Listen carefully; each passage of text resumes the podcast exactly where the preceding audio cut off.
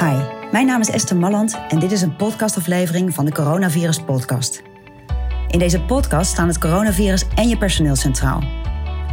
En omdat we samen meer weten, deel ik graag de vragen en ervaringen vanuit gesprekken met ondernemers en de situatie bij onze klanten. Maar je kunt ook leren van de ideeën en oplossingen die andere ondernemers inzetten om deze periode zo goed mogelijk door te komen met hun personeel.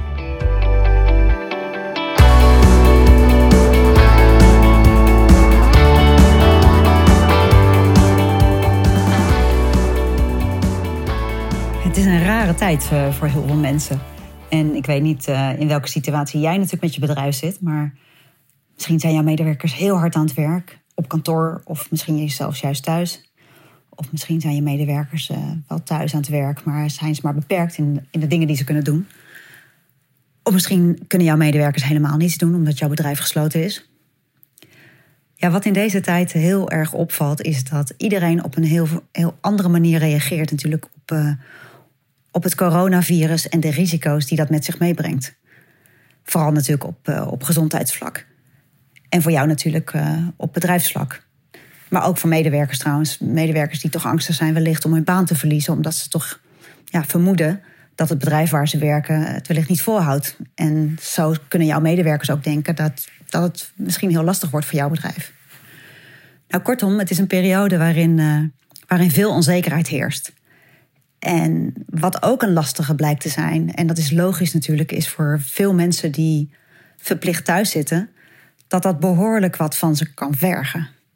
Uh, partners, kinderen, geen mogelijkheden tot opvang, misschien door, uh, door opa's en oma's. Buren die aan het klussen zijn. Kinderen die tentamens moeten maken, waarbij de rest van het gezin dan stil moet zijn. Nou, het zijn best wel wat uitdagende tijden nu natuurlijk, ook voor mensen privé. En daar wil ik het vandaag even met je over hebben. Over uh, jij in je relatie als werkgever naar je medewerker. Maar je medewerker is niet de medewerker in zijn normale doen. Althans, ik denk dat dat voor mij heel weinig medewerkers geldt. Want iedereen beleeft deze periode op een andere manier. En iedereen heeft zijn ideeën erover, heeft zijn onzekerheden, maar heeft ook zijn irritaties, uh, voelt de beperkingen, mist sociale contacten. Ja, er speelt best wel veel bij, uh, bij de mensen in Nederland, maar ook dus bij jouw medewerker. En wat nu ook een lastige voor jou is, en daar wil ik je vandaag even in meenemen. Kijk, er zijn best wel wat zaken die natuurlijk nu ook gewoon nog gelden. En dat heeft te maken met uh, recht op verlof, recht op loondoorbetaling als iemand niet komt werken. Nou, iemand die misschien moet komen werken, maar daar angstig voor is omdat hij besmet raakt. Kijk, en in zo'n situatie heb je natuurlijk normaliter te maken met rechten en plichten. En dat is eigenlijk vrij duidelijk in Nederland. Hè? We hebben behoorlijk wat arbeidsrecht. We hebben behoorlijk wat uh, voorgeschreven regels en, uh, en zaken waar je aan moet voldoen. Zowel voor jou als werkgever, maar ook voor je medewerker. Maar in een periode als dit is dat, ja, is dat niet het belangrijkste uitgangspunt. En waarom zeg ik dat? Ik denk dat het in deze periode heel belangrijk is om niet te scherp erin te gaan zitten naar je medewerkers toe. Op het moment dat bijvoorbeeld een van jouw medewerkers echt moeite heeft met het opvangen van de kinderen thuis, ja, na eventueel misschien wat calamiteitenverlof, is het eigenlijk niet aan jou, zeg maar, om daarvoor op te draaien. Het is aan de medewerker om ervoor te zorgen dat de kinderen opgevangen kunnen worden. Maar ja, het is natuurlijk nu een situatie van overmacht. En zeker als jij niet uh, in een bedrijf zit waarbij uh, jullie behoren tot de cruciale beroepen of de vitale processen, dan kan je medewerker ook geen beroep doen op kinderopvang, voor zover die persoon dat al deed. Of geen beroep doen misschien op oma's, voor zover dat ook al aan de orde was. Maar ook jouw medewerker loopt dus echt tegen een aantal uitdagingen aan die gewoon heel lastig zijn.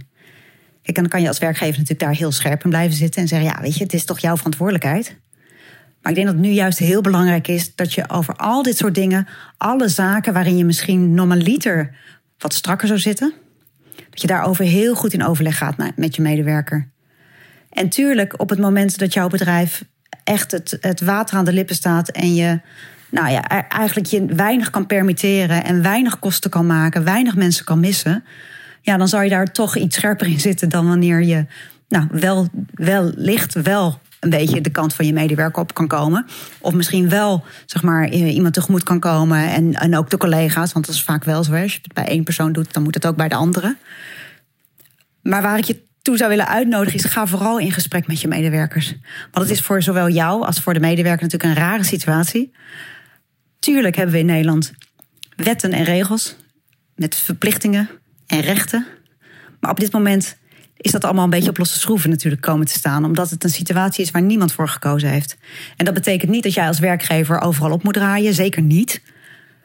Maar je merkt ook dat medewerkers ook wat gevoeliger zijn. En wat ja, gewoon tegen hun eigen beperkingen aanlopen. Tegen de beperkingen van het gezin en alle andere dingen daaromheen. Dus vermijd scherpte met je medewerkers. Want ook na deze periode, als het straks allemaal weer een beetje, nou, een beetje ontspant en weer loskomt en we weer kunnen gaan starten met werken, dan zal je zien dat op het moment dat jij nu steeds het overleg zou kiest, steeds in overleg gaat, kijkt, kijkt welke mogelijkheden er zijn, er niet te scherp in gaat zitten, ja, dan krijg je dat op een hele positieve manier, positieve manier terugbetaald straks.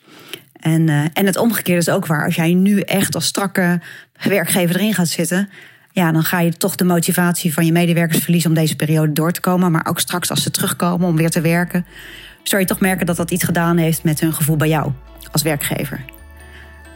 Dus in alle situaties waarin we wet en regelgeving hebben, waarin je eigenlijk weet dat je in je recht staat, vermijd de scherpte en ga in goed overleg met je medewerker kijken hoe je met de situatie om kan gaan.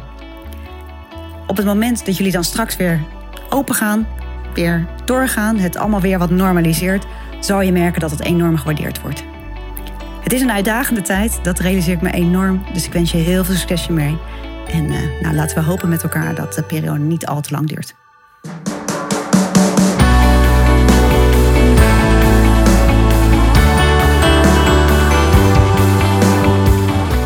Wil je deze podcast blijven volgen? Abonneer je dan op dit podcastkanaal.